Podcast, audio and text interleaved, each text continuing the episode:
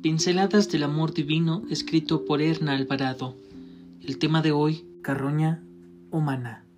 Donde esté el cadáver, allí se juntarán los buitres. Mateo 24, 28. Cuando era niña, recuerdo haber caminado un día en compañía de mi padre por el campo donde estaba nuestra casa. Me llamaron la atención unas aves que volaban en círculo incansablemente. Fue entonces cuando descubrí que existen los buitres y que les encanta comer carne de animales muertos.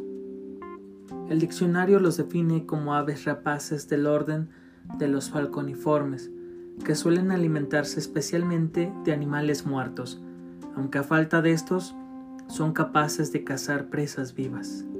Hablando metafóricamente, alimentarse de cuerpos muertos es a veces también una práctica humana. Los chismes, bien sean fundados o infundados, los rumores que creamos, las calumnias y las críticas que hacemos a otras personas son como una carne muerta, una carroña pestilente que disfrutamos cuando en realidad debería repelernos. Voy a decirlo claro, en esas circunstancias nos convertimos en buitres. Los chismosos, aunque se defiendan a sí mismos afirmando que son bien intencionados, parecen buitres revoloteando alrededor de un cuerpo muerto. Son sutiles, imperceptibles y con una agudeza verbal para transmitir todo lo que concierne al chisme, por supuesto, agregando detalles inexistentes para hacer más emocionante su banquete de carne muerta. Pensemos, ¿qué hay detrás de alguien que disfruta del chisme y de la calumnia? Los observadores y estudiosos de la conducta humana afirman que los chismosos son personas con problemas de autoestima, a la que pretenden nutrir hablando mal de los demás.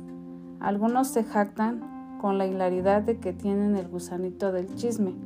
En realidad, creo que es más que eso. Es la misma serpiente que engatusó a Eva en el Edén, la que engatusa a las personas a las que les gusta comer de un fruto que debería estar prohibido en la mente de todo cristiano. La Biblia afirma que la lengua es un órgano difícil de manejar, que es como un pequeño fuego que enciende una gran hoguera. Pero más allá del control de la lengua, tenemos que vigilar los pensamientos, deshacernos de nuestra miseria personal, perdonarnos, apreciarnos, recuperar la condición de hijos de Dios y no permanecer siendo esclavos del pecado. La carne muerta no es alimento para un hijo de Dios. Pon un sello misericordioso a tus relaciones interpersonales, alimentándote día a día, minuto a minuto, del maná que viene del cielo entonces estarás nutrido tú y todos los que se topen contigo en el camino. Te enviamos un caluroso saludo a tus amigos Javnia, Isaías y Joel.